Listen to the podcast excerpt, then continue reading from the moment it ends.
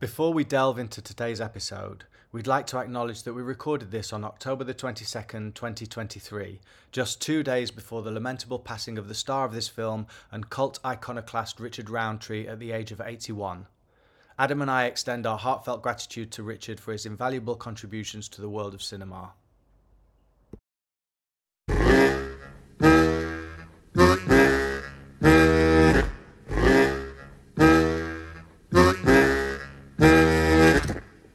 Opinions are like assholes. Everybody has one. I don't think I've ever seen anything quite like this before. You know, Wobbles,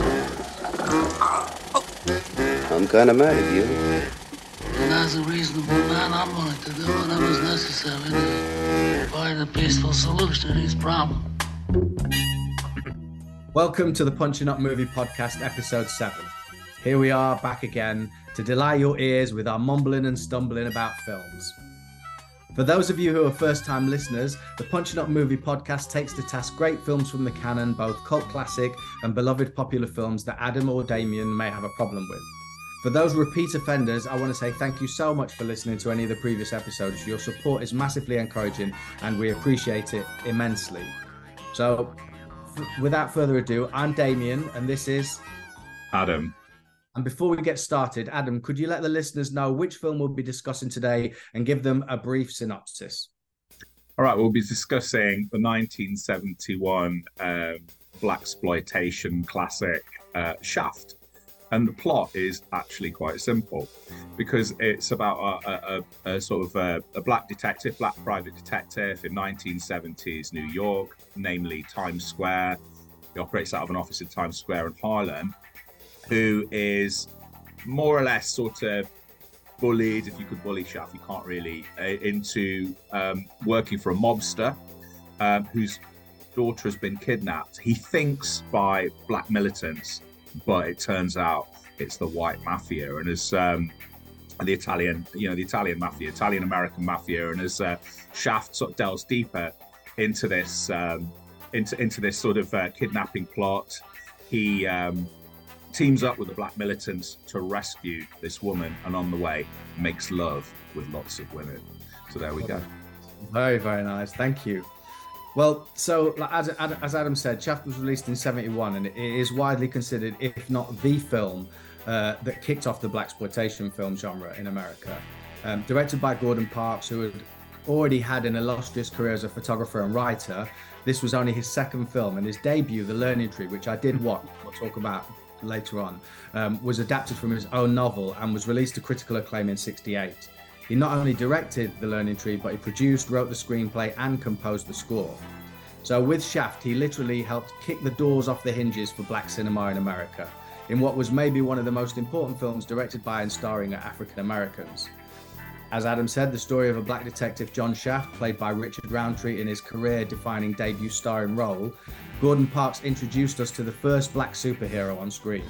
What Black Panther did for black kids in 2018, Shaft did for people of African descent all over the world in 1971.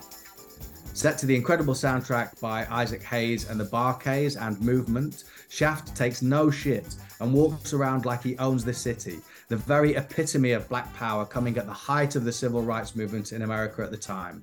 So, Adam, could you give us some more background on the film, please? Yeah, well, it, was really the the sort of I, I think not to oversimplify it, it, it, was the it was a combination of the efforts of I think four people that made this film successful. Uh, let's start with the novel because it was it was it was based on a novel written weirdly enough by a white guy, Ernest Tidyman, who was a crime reporter to novelist. Uh, in the 60s was you know sort of floundering a little bit um, with his novels and was encouraged by his agent to write novels that were of um, sort of political and social significance.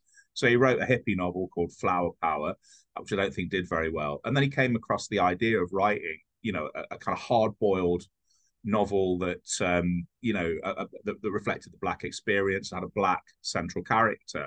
So he creates john shaft he submits the manuscript and his agent actually says this is a bit soft you need to make it more violent. So he puts in the scene that's actually in the film of, of, of john shaft throwing a, a mobster's uh, bodyguard through the window of his office.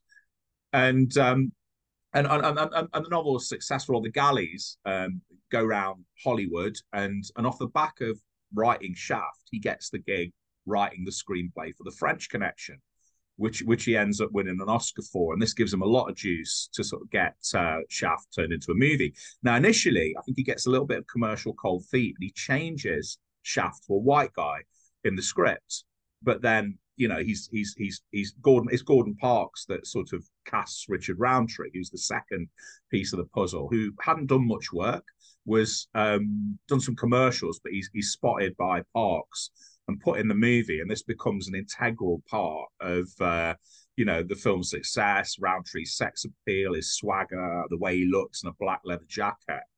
Um, the and Parks is an incredible person. He's had this phenomenal career, as you said, as a as a as a, as a still photographer. You know, and, and and he's a real autodidact. He was born in poverty in Kansas, kicked out of his family when his mother died. You know, his sister was raised. Um, taught himself to play and read music, and and you know, and then was inspired by um, you know rural photography, field photography of of, of like Kansas workers buys a camera, teaches himself how to, you know, take photographs, and then through a series of sort of events where he hustles, displays his work, gets gets gets blessed with the I think Joe Louis, the heavyweight champion of the world's wife, sees one of his pictures. And then eventually just get he gets this incredible job being the first black photographer for Life magazine and alternates between chronicling black urban life and shooting, you know, uh, fashion stills. And and as you said, that that leads to him being encouraged to write his autobiography, well, no, semi-autobiographical novel, The Learning Tree, which you know leads to him writing, directing, being the cinematographer and the composer on The Learning Tree, and and then that leads to Shaft, and and then and then the last person is Isaac Hayes, and so Isaac Hayes. Um, he's a rising star. He's actually he is a star, a big star of Stax. He's a songwriter. He's written Soul Man he's delivered these albums, had a big hit with Hot Buttered Soul, and then he's he's offered this soundtrack, and the soundtrack really, you know, kind of almost. I, I, going to talk about this later. I said it, the afterlife of the soundtrack is probably greater than the film, and its influence is just as important as the movie. And, and all these things come together. The film costs half a million to make, and MGM are really downscaling at this point. They're in recession, they're not doing very well, and they're looking for sort of cheap products that they can control, get in on time.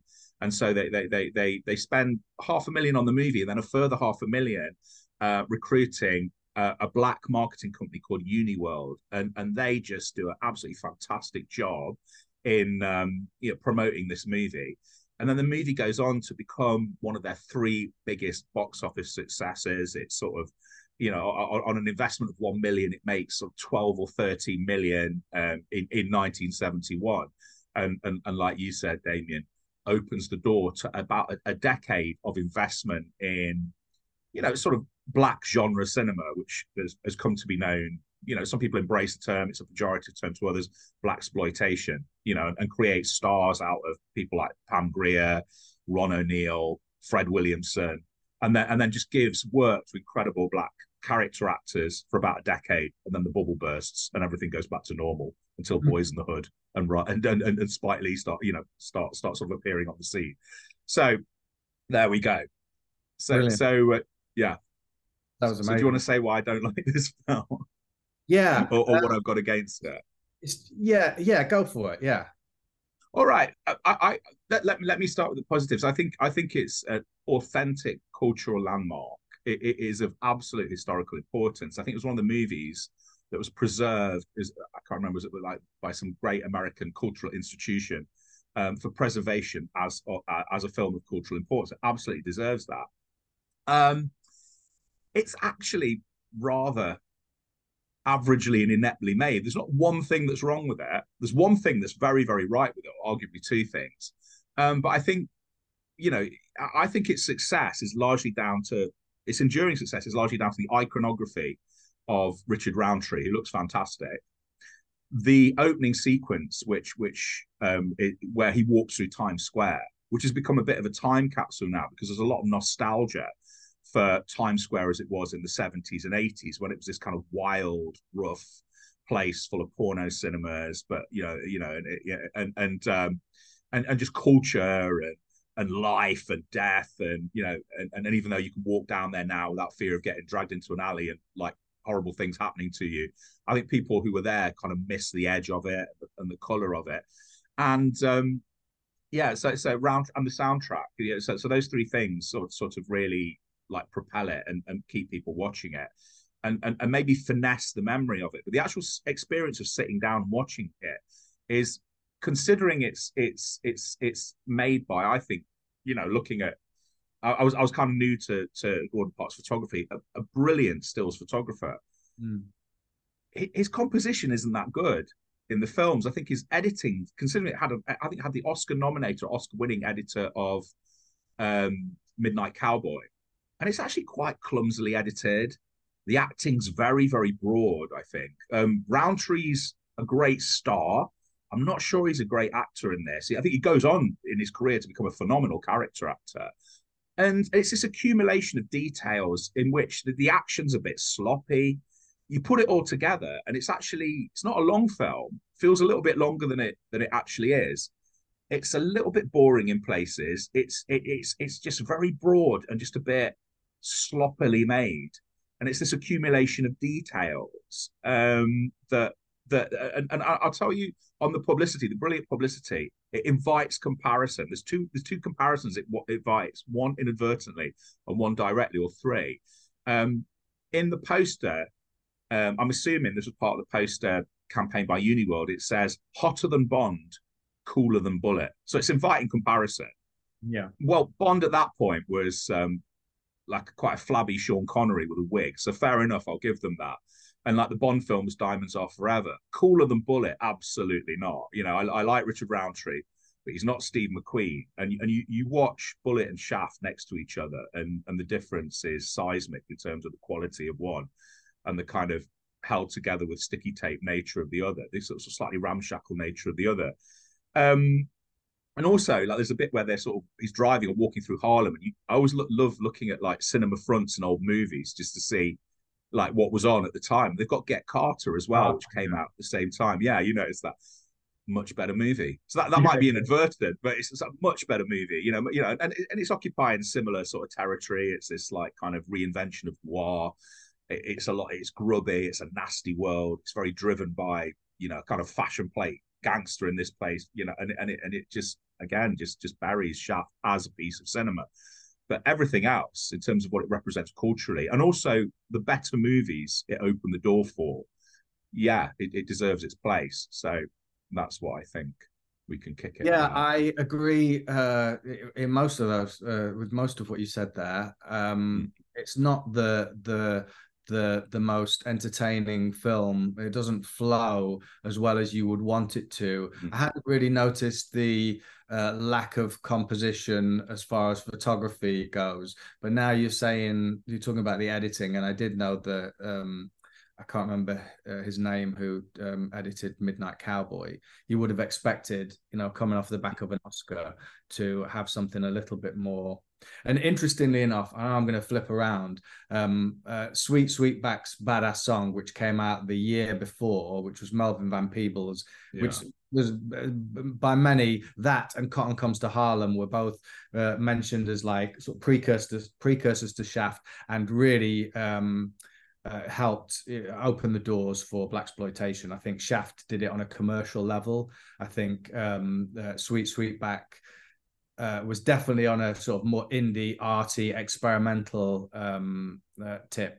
There's lots of uh, really fast edits and cuts, and it's not a very cohesive film, um, but it's quite dynamic. It has more sort of mm. visual dynamism to it. Cotton Comes to Harlem is again is a little bit. I rewatched that um, again for this film. It's uh, a bit pedestrian, you know, probably not as good as the um, the the novel that was based on, which you introduced me to, Chester. Yeah, well, the, the novels are amazing. The no, no really yeah, the, the, Chester Himes novels are brilliant, and yeah. as as as is. I, I sorry to you know, no, I, okay. I, forgot to mention. No, I forgot to mention that Ernest Tidyman went on to write uh, almost like half a dozen more Shaft novels. And I happen to have one. I had to have the, the sort of the first novel he wrote after, after like the first Shaft book, Shaft Among the Jews, which is kind of like a horrible title. And I thought I was in for kind of an inadvertently comic read, but it's actually really well written.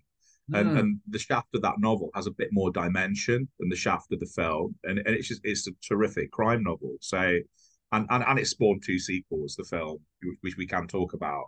Did you read the Shaft book? The, I the- didn't. I, I have it, but I've got it in storage, so I, I could have sort of Mm. fished it out. I, I didn't. I, I remember reading it. I, this might be a very, very faint memory. I remember sort of reading it like years ago, or trying to read it, just putting it down. So I don't think it was very well written. But Mm. Shaft Among the Jews is brilliant. It's like, it's like a really, really good novel. Um, and Yeah, I wonder how different the uh, the the Shaft novel is to the film um, narratively because it Yeah. feels like the the film again it is sort of it's like an episode of Shaft became a TV series, didn't it? For Yeah. like few Yeah. episodes, and it Yeah, it feels like it didn't do very well. a, se- a 70s like police procedural um the film feels like that apart from obviously the iconic opening in times square that you said and the incredible soundtrack that you know we Yeah. will talk about a little bit um yeah i think the narrative is a little bit um just there's nothing really to it it's, it's a bit sort of No. numbers isn't it really But but that but that shouldn't matter if everything else is is, is if all the other working parts are in motion. Because how many crime films have got very very simple narratives, but it's all about the execution, the style. You know, the um, I mean, like Dirty Harry is you know, is is a very because that came out the same year as well, and I think that sort of towers above it. And and and Dir- Dirty Harry is a very simple narrative, just about a cop. Who's trying to catch a killer, and, and the law sort of gets in his way, so he does what he can to get it. But it's but again it's about the style and it's about Eastwood and you know like and, and Don Siegel's composition. And none of that's none of that's here in in in Shafter. It's here it's it's here in just sort of such sparing moments. It it, it, it sort of it gets overwhelmed by everything else. And I was surprised at how bad a lot of the acting is you know from good actors as well. So you've got that bit and I always remember this from the first time I saw it. And you've got Moses Gunn who's a good actor you know plays like is it Bumpy Jonas the uh, yeah. sort of the- it's, sort of like loosely based on uh, bumpy johnson right? Yeah, yeah, I believe so. Um, and and there's that bit where he's going, "Give me back my baby," and and his and his lips quivering, almost like I don't know if you you you know you've watched an episode of The Inbetweeners where Jay right um, starts crying and he does that comedy lip wobble, and it's really Right. funny because it's supposed to be, and he's kind of doing that, and then and then there's a weird scene where where where Shaft is talking to a waitress. And I don't know how she's been directed, but her eye line's really weird. She's not looking at him. It's like she's looking at like something in the in, in the far off corner, and it's just it's just it it, it, it just sort of it, it dislocates you out of the scene. And there's and there's I think a lot of a lot of moments like that, either visually or in terms of the acting, and even even Roundtree is like very broad. I think his reactions are, almost sounds like he's dubbed. You know, the, you know, the, there's bits where his, his interchange. But I think his best relationship is with the white cop. And they seem to have this sort of love hate relationship, and and that's good. And and you know, but there's a bit where you know they're they're they're you know there's there's a kind of there's a, there's a sort of a, a reuse of the word shitty or something like that, and he goes. uh um you know, he goes, close the door yourself, shitty. and he's laughing like like he's dubbed in a spaghetti western. oh yeah that was yeah, uh, yeah, and, and there's, a- the there's lot girl said wasn't it? Yeah. Yeah and then and then and then it, it's sort it's a bit of a back and forth between them. Um and it, it's it, yeah it's just it's it's kind of yeah it's it's a it's a kind of weird one because everything's either a bit too much or not enough. And it and it's it's it's a it's it's a little and, and then and then a bit because I think I think I remember reading I think in a Leonard Maltin film guide that it talks about Shaft having the the, the a, a perfect last sort of 13 minutes. So that's that's the kind of assault on the um on the compound on on, on uh, you know in the um in the tenement where Bumpy's daughter's being held. And and, and that's actually quite a tight action sequence but then they just ruin it because you've got all these like you know he's, he's, it's this very precision time based almost like SAS like assault and even the bit that should be ridiculous like Shaft sort of swinging in in a rope through a window with a with a Molotov cocktail works but then they have this ridiculous bit where they start fire hosing all the gangsters down, and this tough, tight action sequence becomes comical when it doesn't need to be. One of the things I did like about it, I think, it's, I think it's I think it's well cast in its tinier roles. So so there's a lovely performance. There's a lovely kind of introduction to Antonio Fargas. Yeah. You know, yeah, who who would go on. You know, people of a certain age will know what we're talking about. Others, assuming that we have listeners under, under a certain age, might not know what we're talking about. But he he he, was like massively famous. I think off the back of this film for playing like Huggy Bear, who was uh, in, in the TV series Starsky and Hutch, you know, and and uh, and he more or less does a dummy run um, for that, and then and then he and then he was the go-to guy for pimps, wasn't he? In in in uh, In all many, the black many- yeah, in films. all the blaxploitation films, and and and and and I really like, uh, and this works a lot better in the sequel. Actually, I really like because there are a few characters that cross over into Shaft's big score. I really like Bumpy's Heavy, his his like right hand Yeah, man. Yeah, he was And, good. and do you know who he is? yeah, it's Muhammad Ali or something. Is it? Yeah, Muhammad well, it, it- yeah, it was it was Ray Bundini Brown who was Muhammad Ali's corner man and hype man, Corner and he was he was that's the guy yeah. that would come and you know, just do backwards and forwards with him with his you know he's the guy come in and say Rumble, young man Rumble, and and Mm. he's the guy that Jamie Foxx plays in, in the Ali film, and he's Okay. there, and he, and, he, and he's a good actor, and he's Yeah. great, and he, and he's kind of and he pitches it just right. Ironically, considering he's not the professional actor, and then, and then he's great in Shaft's big score, you know, because it's more or less a, you know, for, for chunks of the movie, it's like him and Shaft form a bit of a sort of slightly antagonistic, spiky, re, sort sort of um like reluctantly respectful double act as they're as they're trying to sort of sort out whatever problem is at the heart of Shaft's big score, which I've completely forgotten about, you know, because Yeah. you know, these aren't really plot driven films particularly. Yeah. It, it- it's quite interesting that a film like an action film like Shaft should be sort of, uh, you know, shot without the artistic flair that you'd expect um, Gordon Parks to to bring to the table. And Considering obviously all the photography, um, amazing. Like uh, you, you've obviously seen a lot of that stuff. Like all that stuff is great, right? It looks Yeah. phenomenal. Um, uh, it's, it's it's framed beautifully. But The Learning Tree is a really good film. Yeah. Like it it it it's a great debut feature that really like moves along with rhythm. It is a little bit coming of age film by the numbers. It, it had a little bit of To Kill a Mockingbird about it. It also felt uh, the music that he scored himself was like just really lovely. Um, it, it felt like those. I don't know Saturday morning picture shows uh, at the cinema. Did you ever go to those? Well, yeah, I did. Yeah, well, like the Children's Film Foundation. yeah, but they also Good would ones, like slot in like American films, or they'd slot in like right, yeah. a bit of uh, uh, uh, Huckleberry Finn or or Yeah. Tom Sawyer, that sort of thing. It has that kind of feel to it. Um, very. Oh, it's funny because it's it's like a family film, but there's like people die in it, and there's Hmm. danger, which is like at that time that happened a lot more, didn't it? You know, you didn't get it wasn't so sanitized. Um, yeah. I- was surprised by how well the film was executed, considering how averagely Shaft was executed afterwards. and, and, and ditto Shaft's big score. I think Shaft's big score is technically a lot more accomplished. It's it's boring until the last sort of 15 minutes where he he just sort of delivers this incredibly long, spectacular action sequence, which is almost like this sort of speedboat chase come fight with a helicopter with mafia on, you know, sort of shooting at him like Mm. the you know, running through a warehouse, and he's got this kind of automatic shotgun that he keeps keeps behind his bookshelf actually, and and that and that's a phenomenal. I think I think you know when when I think about Shaft's big score, I just think about that.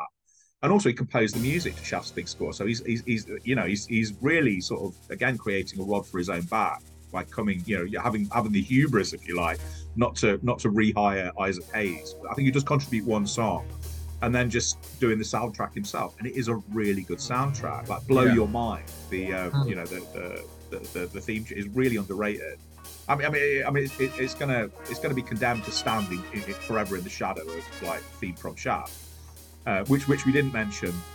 Went on to win went on to win Oscar for best original song, first Yeah. Um, African American uh, musician to ever win an Oscar.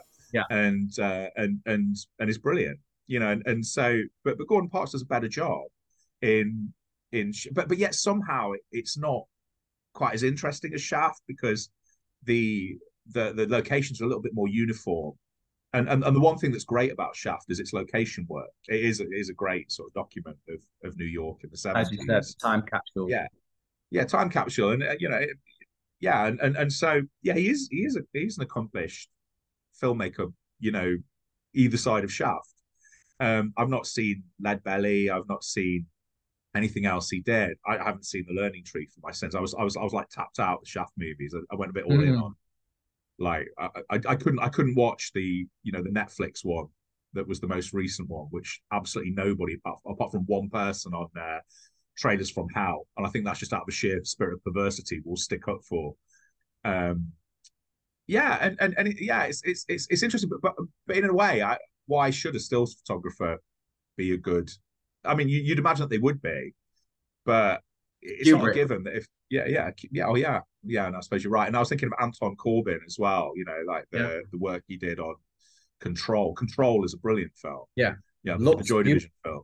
Yeah, and it, but but it's also an extension of his photography as Yeah. well. Uh, and he shot the Joy Division as well. So so and this doesn't seem to be this doesn't seem to be his photography come to life at all. It just seems like it, it- it's sort of made by someone completely different, has no relation to his still photography, and I, I don't really know why.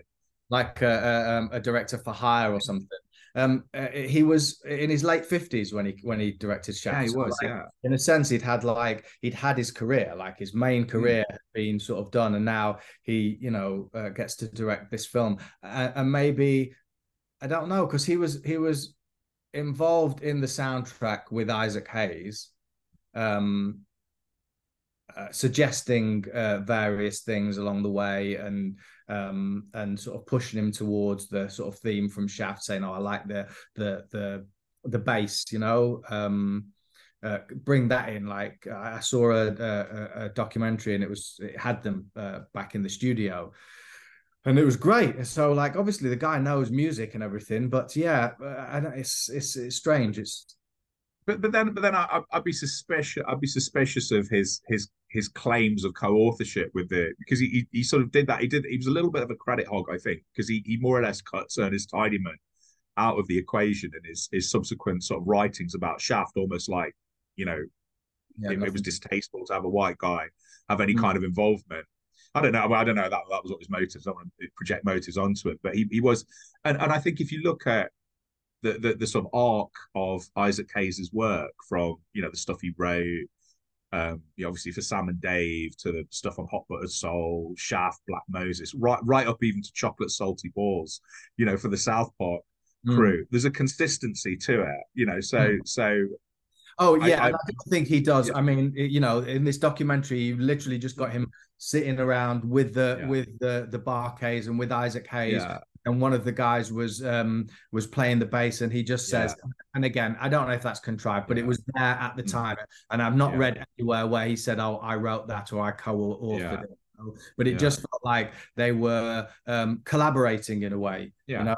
Um, and so giving you sort of that that driving um, uh, wah wah that you get at Yeah. the start of in Shaft's theme. I, I want to say also like Soulsville is an amazing song. yeah. Um, uh, the the it kind of it's a great song. It's a song that people you know who know, but they don't think of that when they think of Shaft. I don't think unless you know Shaft or unless you're you know maybe African American and you're interested in that kind of cinema. Soulville's an amazing song. Like by itself is like the the softer single. You know Hmm. the when they have an album and you release the single, okay, you've got the theme from Shaft, but you've also got Soulsville and Reggio's Cafe is a brilliant song. Yeah, yeah, and, and and again, that's that's another thing to say about about the Shaft soundtrack. It must be Everybody sampled it.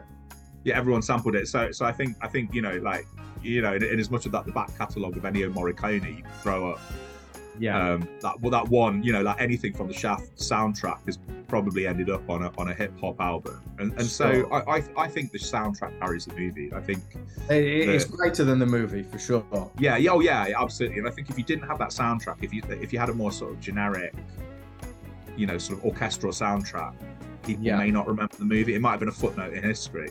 Yeah. Um, yeah, like uh, a lot of the other blaxploitation films are. Bumpy's Lament. Is uh, is uh, sampled by Dr. Dre in his Yeah. explosive um, tune from The Chronic or Chronic 2001 or something. And I didn't know that. I, I know I, I listening to the the. I'm watching the film and I'm like, that's Dre right there. I know that. Yeah, tune. yeah. So Yeah, so so I think I think I think that's it. I think and I think and, and also that was a massive commercial. That that made like two million dollars in like the first six months of its release. I think it was just again it Mm. was as it was it was it kind of re- relative to I think production outlay. It was probably more successful than the film was, and it's more enduring. I mean to the to the point now where you know like um, I've just remembered this. It's it's Father Ted's favorite song.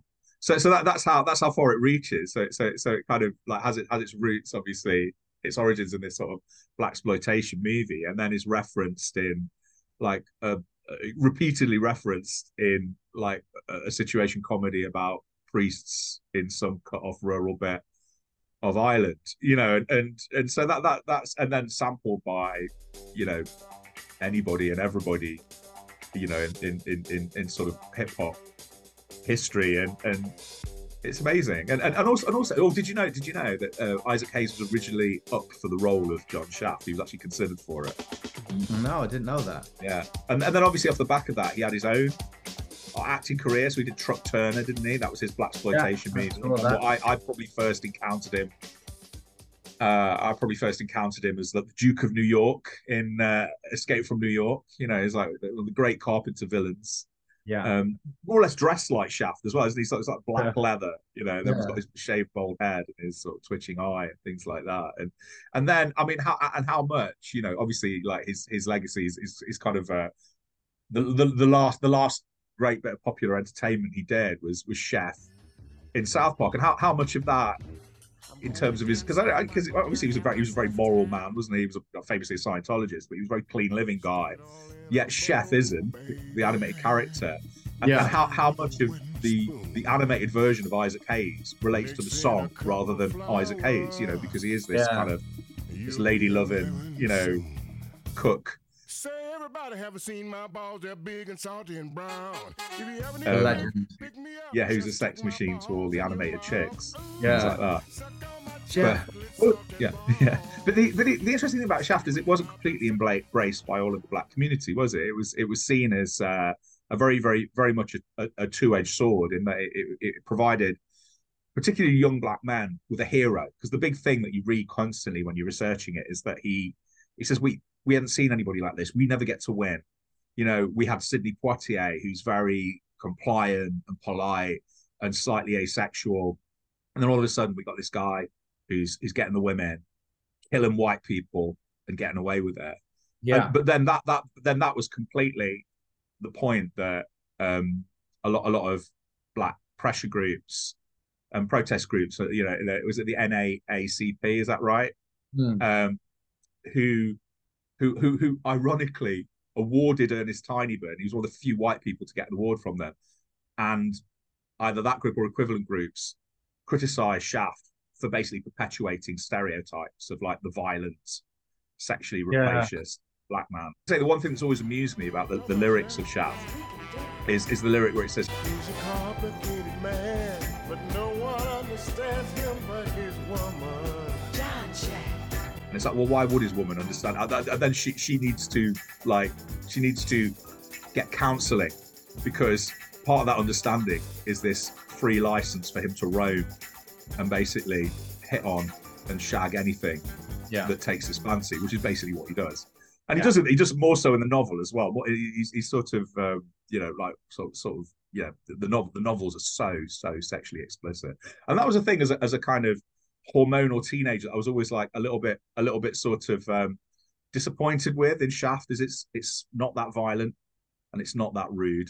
It's like Mm. the, the, the sex scenes are actually quite tasteful, aren't they? And you don't want them to be. You know, it's, it's like you know, it, it needs it needs to kind of really be out there, and you know, and and, that, and that's something I've not seen it, but that's something that Sweet Sweetback Song doesn't have a problem with, Really. or, does. or any of the Rudy Ray Moore movies. You know, they they just go for it, don't they? you know you were saying about like, like it's a it's a representation um of black masculinity and black Mm. sexuality in a way Yeah, that yeah. it just hadn't been seen like you, you know Yeah. uh, were saying that the Poitier um, stuff that you'd seen before uh, was uh, very asexual. Uh, I think that's where its enduring legacy lies in the fact that suddenly you're getting to see this more commercially than Sweetback that came out or Yeah. Harlem that came out the year before. Um, uh, on a big screen, uh, a massive commercial success, and everybody knew about it, and everybody went to see it, and like, you know, that can't be stated uh, uh, highly enough. I don't think. No, no, I, I, I absolutely agree. But but but, but also, but also um, I, I would just I would like to I would just like to sort of say that, that there was a precedent for Richard Roundtree. He was he wasn't he was the first that was commercially front and center of a movie, but you also had Jim Brown in the sixties. So so you know Jim Jim Brown for people who don't know, he died recently. It was a you know the first black was he the first? I think it was the first black American football superstar phenomenally tough guy in in, in in in a period in that sport where you know if you're a black guy on a football field, people weren't taken prisoners, and he was famous. Richard Pryor has an absolutely fantastic routine about how hard Jim Brown was. Talks about throwing a he used to throw rubber rubber rocks at people, no rubber bricks at people, and Mm. people just didn't know they were rubber bricks. He says he throws one at Jim Brown. Obviously, there's an element of hyperbole in this, and it bounces off him. And he just doesn't, doesn't even doesn't even flinch. That you know, just because he assumes as it's coming towards him, it's a real brick. And and Mm. and and he was a, he was a authentically tough guy, pioneering. You know, putting his health on the line. Um, and then he had a movie career, and and and and you know, and I one one of my I love the Dirty Dozen. You know, we talked about Lee Marvin a few a few episodes ago, and Jim Brown is, you know, is is is one of my favorite members of the Dirty Dozen. And in there, you have him literally killing killing killing white supremacists at the end. Um, I think he's the one that I'm kills. playing the lead. No, but that, that was what I was going to say. I mean, but, but then he did. He did. There was a lot of controversy in the Raquel. He did a Western with Raquel Welch, and it was like the first sex scene between a, a black and white woman. Was It was hundred rifles, I think. Yeah, and and so and that's in the sixties, and so so he's like laying laying groundwork for Mm. Richard Roundtree, and then Richard Roundtree's success or Shaft gives him an assist. So you know, for so he's the lead, you know, and and this guy's probably comfortably in his forties at this point. So Jim Brown starts getting the lead in, you know, blaxploitation movies, sort of lower budget blaxploitation movies, and I think it's Jim Brown. I might have got this wrong. Just to come back to to bring it full circle back to Get Carter, they, there's there's a remake, there's a blaxploitation remake of Get Carter called Hitman, and I think I think Jim Brown plays the um the the the the, the version of Michael Caine in that. So so yeah, I just want I just want I just want to acknowledge Jim Brown who, who was out there first, and and Yeah. you know, and and we both read uh, Scenes from a Revolution, didn't we? Yeah, I've still got Yeah. like a chapter to go. Yeah. I, I'd stopped. Yeah, um, well, but but you you've read the bit where they talk about and, and you know it's like you know, you know, Sid, Sidney Poitier was equally pioneering in his own way, but then but then he reached that sort of cultural impasse, didn't he?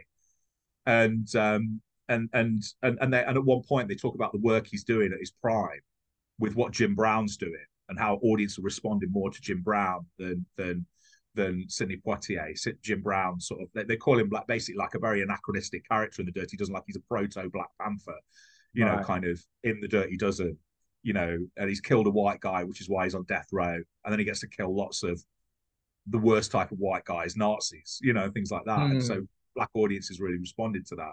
And then a few years later, you've got Shaft and stuff. So, so there we go. So, so Yeah. We punched a film that ultimately was bigger than the sum of its parts. it's a cultural monolith. It's It like you know, it's, it's it's the beloved movie. It's a phenomenal commercial and cult success, and you know, As people it are should still be. Oh, as it should. as it should be. Yeah, I just wish it was a better movie. Same. Um, And, Yeah. yeah, and, and by the time they get to the third one, I, I have to say that Shaft in Africa is the most it's the most ridiculous, and it's the most entertaining of the three. hmm. You know, and, and what what did you think? Because I rewatched I rewatched um, the John Singleton Shaft movie. I don't know. I don't know. I've never seen it. I don't think. I, I remember reviewing it, and which, which took me back to kind of rewatching Shaft and, and realizing it wasn't very good. So that was that was the kind of genesis of this twenty year sort of issue with the original Shaft. It's all right, you know. Again, considering like the, the amount of talent involved, it should be better than all right. You know, Samuel L. Jackson's great um, up to a point. Um, there's just too much going on. It's it's almost like the opposite of this. The plot's very simple. The plot's so overly complicated in the John Singleton Shaft the one thing they get right, I say, well, they get right in the casting. Samuel L. Jackson's good, you, you know, um, and is bringing back Richard Roundtree, and he has a fantastic cameo in it, and he's great, and and it's terrific acting. Um, and they keep the soundtrack. They don't they don't monkey with that at all. You know, they they keep the soundtrack and keep it keep it the same. And uh, and the, the one really good thing in, in the movie is actually Christian Bale. I'm not a massive fan of. He's phenomenal as the villain in that. Really, really good. Just obnoxious, sort of preppy white racist murderer. And and I've never I've never seen a character I want to die so much. in, in, a recent film. So, so yeah, I mean, the legacy continues, and I'm, I'm guessing in ten years' time they'll be reviving Shaft, you know, and you'd imagine that now with all the the, the, the sort of tension between police and the black community, uh, you, would want another Shaft movie, you know, with him going going after some like murderous racist cops and things like that. Some of the rampart, but, some of the LA rampart. But but but but, but, you, but you mentioned it earlier. You know, like perhaps the greatest legacy of Shaft is Black Panther. You know, the yeah. fact that you don't you don't have to keep remaking Shaft. You know, it's set a precedent by which, you know, you shouldn't have to do this generationally. That that a film comes along that reminds studios, because really all they care about is the money, that there is a massive black audience out there for black black heroes. But but, but the difference with Black Black Panther is it's just incredibly well made. I'm not a massive fan of the movie, but it's like you can't fault it. Like technically, in terms of its casting, it's just brilliantly made. Um, I, in one of the documentaries about revisiting Shaft, uh, one of the ladies said that she likes to joke that when Hollywood goes broke, they remember that there's a black audience. This is uh, true. This is true because oh, it, it, was it was a, yeah yeah yeah it's true. Yeah, there's yeah, definitely and it, and that, um, that, that that that very clear line between Shaft and um, Wakanda, isn't there? You know. Yeah, there is. Yeah, and and, and then you know, I mean, and the, and the, and the nice thing about about Shaft is it opened up. It wasn't it wasn't just a repetition of like black urban thrillers. They were sort of black horror movies for all. There's like Blackula, Ganja, and yeah. Ass. Mm. You know, Frank and Blackenstein.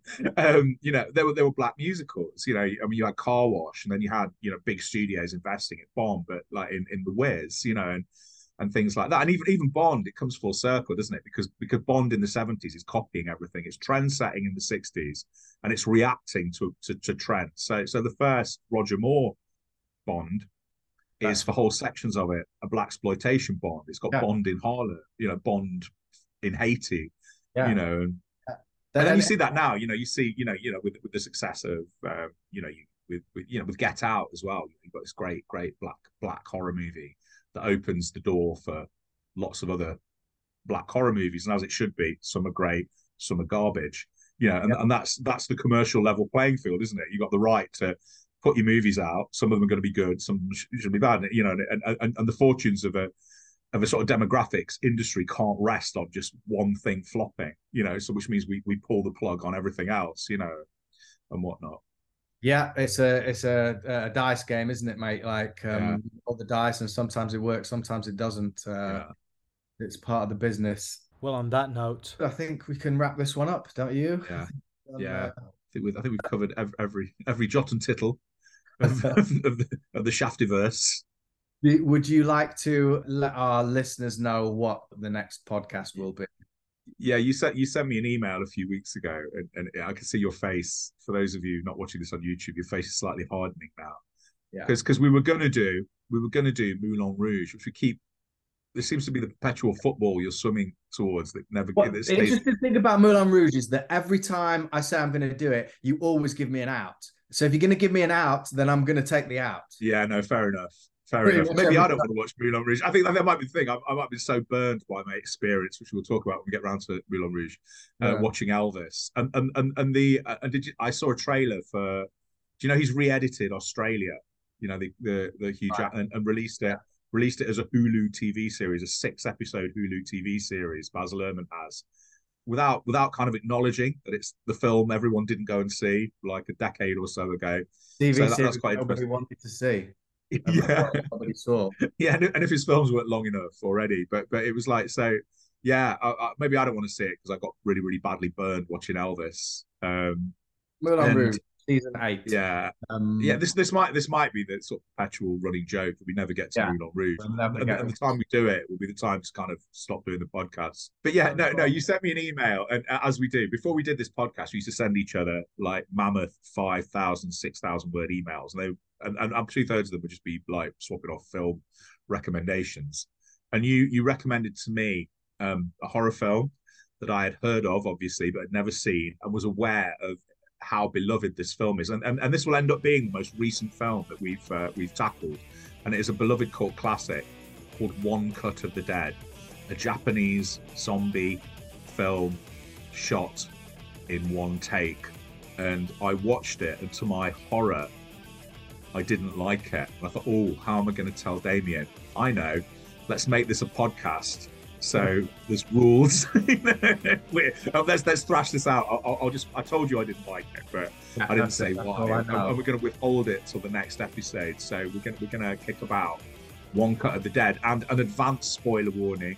Um, I I think I think when we give spoiler warnings for films that are 50 years old, it's it's a little bit perfunctory. You know, if you're watching a podcast about a movie that's that old, you should expect yeah. to maybe know a little bit about it or not be too.